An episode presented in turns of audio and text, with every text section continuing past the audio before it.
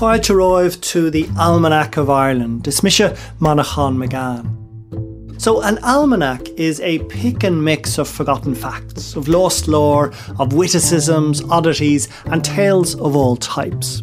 Dipping into one, it's a bit like Wheel of Fortune. You never quite know where the wheel might land and what you could uncover. So, if you can bear with me, let's try to manifest this metaphor with an imaginary wheel of fortune that we can actually spin. Okay? Are you with me on this? Really now, no, do, do try to visualize this. Right, we'll cue some suitable music and spin. And it's twirling, it's twirling, it's twirling, and, and. Ah, Magh. Yeah, this is a little gem. It's about a word that we don't use much anymore. It's actually a legal term to measure distance. And was passed down from mouth to mouth for eons until eventually St. Patrick and his learned experts wrote it down as part of the ancient pagan laws of Ireland in the 5th century. Then, in the 19th century, the whole lot was translated into English as the Ancient Laws and Institutions of Ireland, which is where I found the word Magh. So, to actually get a sense of the meaning of this word, I'm going to need to take you outside of my house. Oh, and you'll really need to open your ears. Okay, just wait there now. So, I'm waiting for a sound.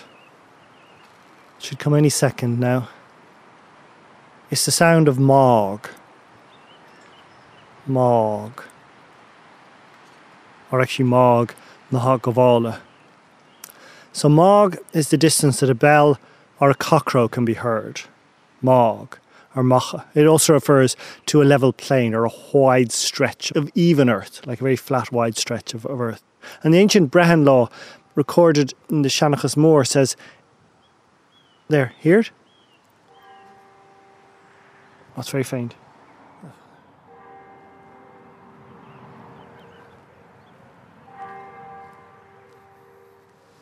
Maybe I made it up. Yeah, no, it's there. It's so faint. Dong, dong. Oh, it's so faint.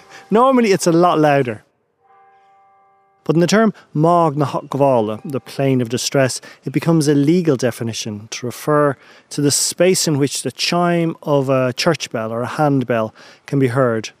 Um, or actually, probably a handbell from a church, really or the crowing of a cockerel from a barn door as well is Magh, Magh na Hokgavala. The point is, I live a Magh from Collinstown, which is the distance that you can hear the bell from the church.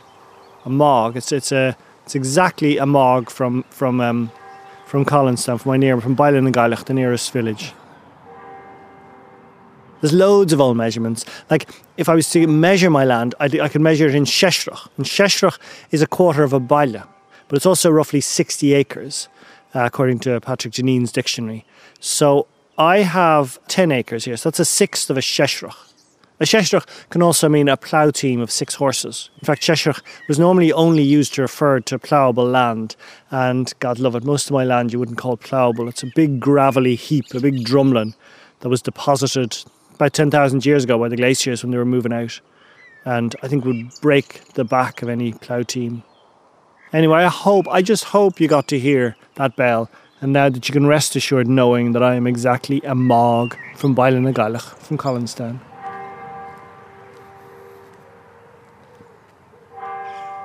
Magh. Great word. I should really try and use it more often. And when you think about it, Magh is basically working on the same principle as SETI, the institute dedicated to the search for extraterrestrial intelligence, which monitors the stars and exoplanets of our galaxy for sounds and signs of intelligent life. Just like the bell reverberating across the plain, they listen for a chime of evolved consciousness echoing out through the galaxy.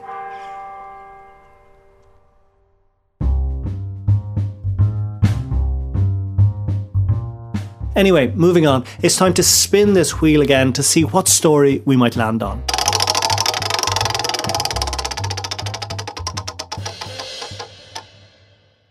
And here, the story of the Glas Gainach. It's another bit of old lore from eons ago, but it has never been more relevant to this moment in time. I've heard the tale a few times in different forms around the country, but I made it a mission to get down to Corca Dhuibhne in the Dingle Peninsula as the great folklorist and I don't know, can I say shaman of modern rituals, Billy Mag Fhloinn, had told me that there were two vast stones in the field beneath his house, up above Ballinateirig, which had a story that I needed to know about. Billy takes me outside to see the stones on a terribly windy day in December, and my microphone skills are just dire, so please bear with me. So we're on top of a hill. I've come up through Ballinateirig. Yeah, we're in uh, the townland of Ballinainig. It's the part of the town called Cahrú and Cashláin. So there used to be a castle below the stones, although they're not related to each other. Um, so it's an archaeologically fairly dense area. There's an awful lot up here on the hill. The stones are immediately striking, strange and uncanny. Two tall menhirs are orthostats, about four metres apart, pointing straight upwards into the sky, like the ones Obelix used to carry on his back in the Asterix books, but maybe slightly thinner. They seem to be of the local grey sandstone and are covered in old lichens. The two stones together are known as Gata and Glasgainig, which okay. is the gates of the Glasgainach. The Glasgainach is a mythical cow who is able to provide an endless supply of milk and her story is told right throughout Ireland, always connected with local places and people wherever it's told. The story here, anyway, says that she came in from Béal Bán. She was you know, out under the ocean, and she came in from Béal Bán and up through the fields here. And every day she would come and provide milk for anybody who needed it. And she was such a prodigious milker that no matter what vessel you put underneath, she would fill it up until it was overflowing. And in particular, she used to go to people who needed milk, so people who would not have means or elderly people, that kind of thing. And one woman in particular, there was an old woman who was living in Morhin, the parish just around the hill here. And every day she would come and she would provide as much milk as this woman needed until the vessel was a meal, until it was overflowing. The story goes, though, that one day this old woman was visited by a peddler who'd heard about the famous cow now, hoping to make some easy money, he told the woman he had a vessel in his pack that the cow would not be able to fill.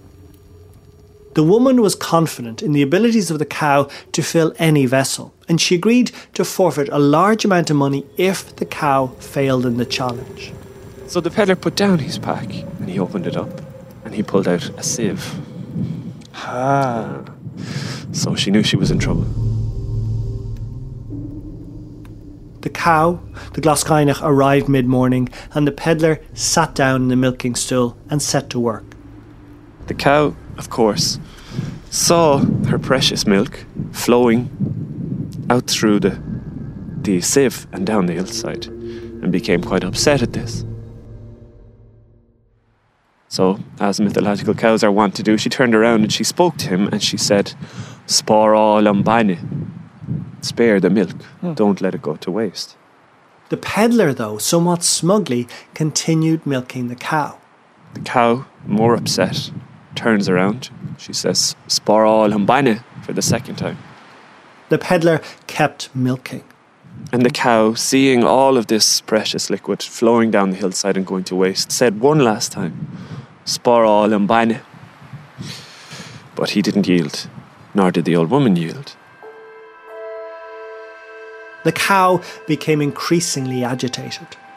Until she began rocking back and forth, and then she went up on her front hoofs and let out an almighty kick with her back hoofs and struck the peddler between the eyes huh. and killed him stone dead.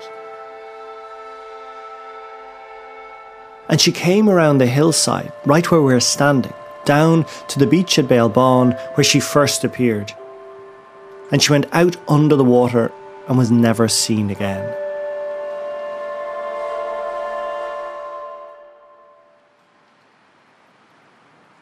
But so she was exhausted. She had been producing more and more milk for however long he had been milking. Mm-hmm.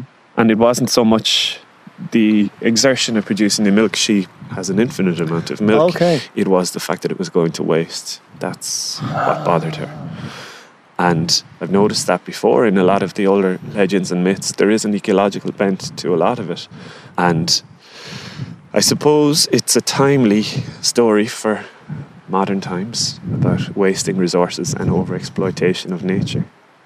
Yeah, I've heard, as you said, I've read versions of that story, but to hear it in the landscape, and for you pointing out that she's coming out of the sea there, out you know through uh, kind of up a Bell, through onto Bellbon's strand, and then you're seeing the fields that she's walking up to get to this lush field, and then when you were talking about the milk flowing down, I'm actually picturing the milk washing over the landscape. Mm. It's a lot different to hear it in context than yeah. to read it in a book.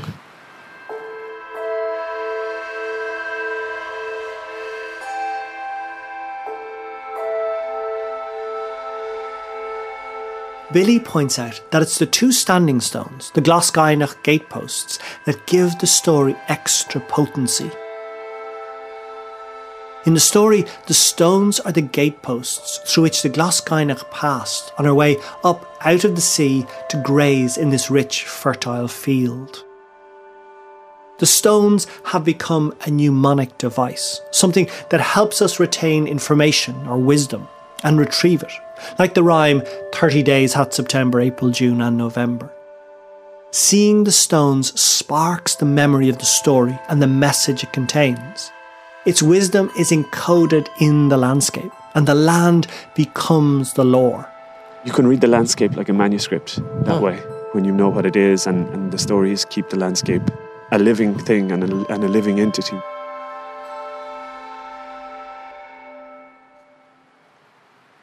You know, particularly with stories like that that have these sort of moralistic twists yeah. to them, they, they, they make us think about our relationship with the landscape and about exploitation and.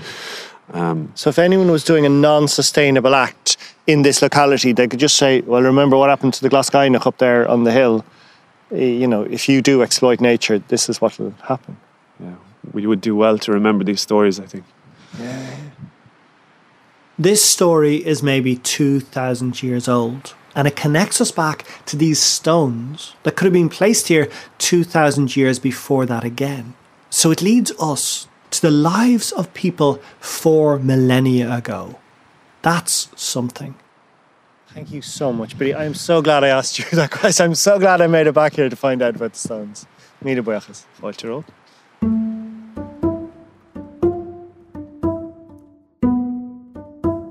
So I suppose that's about it for this episode of, of the Almanac of Ireland. I'm just going to dismantle my Wheel of Fortune again and be off on my way.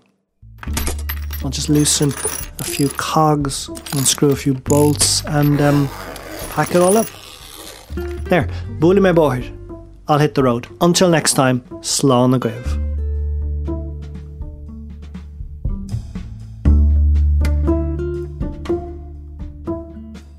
The Almanac of Ireland was presented by me, Manchán Magan, and produced by Colette Kinsella. It's a Red Hair media production for RTE Radio.